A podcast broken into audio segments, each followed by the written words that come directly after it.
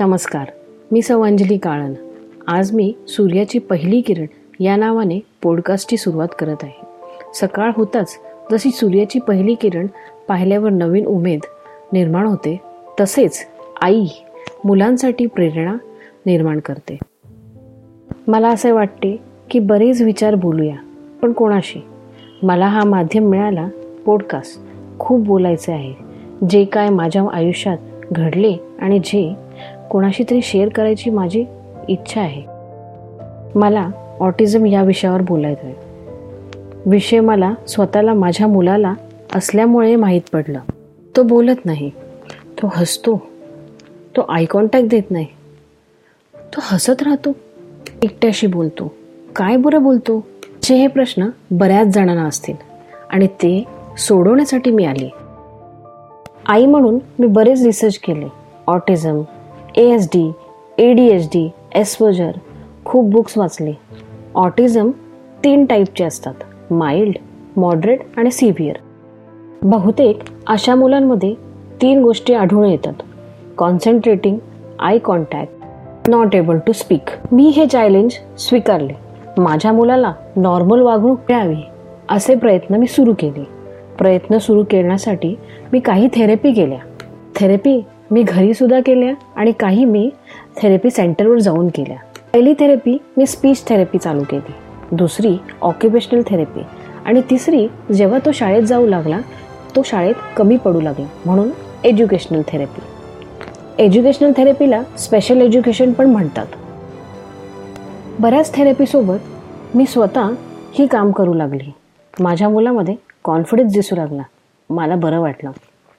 मग मी थेरपीसोबत कधी गार्डनमध्ये जाणे स्टोरी सांगणे नंबर्स करणे रायटिंग त्याच्याकडनं करून घे आणि बोर्ड गेम खेळणे हे तर मी नियमित करू लागली. याच्यातून मला एक गोष्ट कळली. You are your child best teacher and therapist being a parent is a difficult task being a parent of child with autism is more difficult job and challenge too जेव्हा हेअर कटिंग करायचे तो खूप रडायचा. नखे कापून द्यायचं नाही. पॉटीला problem किती खायचा किती हसायचा एकटा बोलायचा अशा सर्व डिफिकल्टीतून मला इम्प्रूव्हमेंट दिसू लागली. आणि थँक्स टू थेरपी आणि थँक्स टू ऋषी टू अशी मुले विज्युअली खूप हुशार असतात. डोरेमॅन बघून माझा मुलगा हिंदी तर शुद्ध बोलू लागला.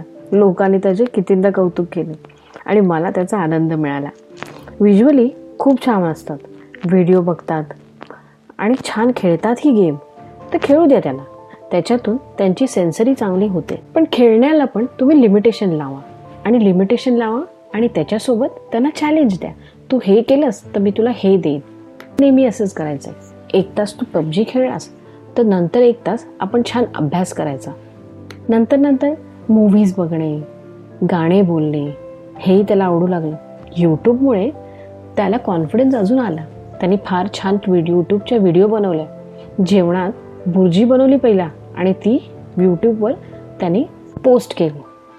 ती पोस्ट केल्यानंतर त्याचा कॉन्फिडन्स वाढला. पण एवढ्यावरच नाही थांबलो. पुढे अनेक गोष्टी त्याच्यात ॲडिशनल करत गेलो. देशाची नावं राज्याची नावं शिवाजी महाराज कोण होते?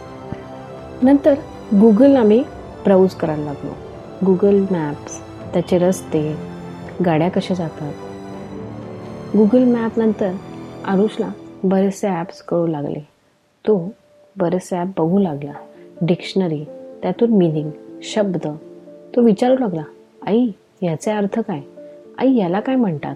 म्हणजे त्याचे शब्द वाढू लागले आणि तो छान मराठी बोलू लागला. हे झाले माझे अनुभव. पण असे बरेच अनुभव बऱ्याच जणांकडे आहेत आणि मी या माध्यमातून चालूच ठेवेन आणि इंटरव्ह्यू घेत राहीन. आणि नवनवीन गोष्टी आणत राहीन ऑटिझम या गोष्टीवरती आपल्याला मात करायचं आहे आणि पुढे चालत राहायचं आहे आता मी हा पॉडकास्ट थांबवते. जय हिंद जय महाराष्ट्र.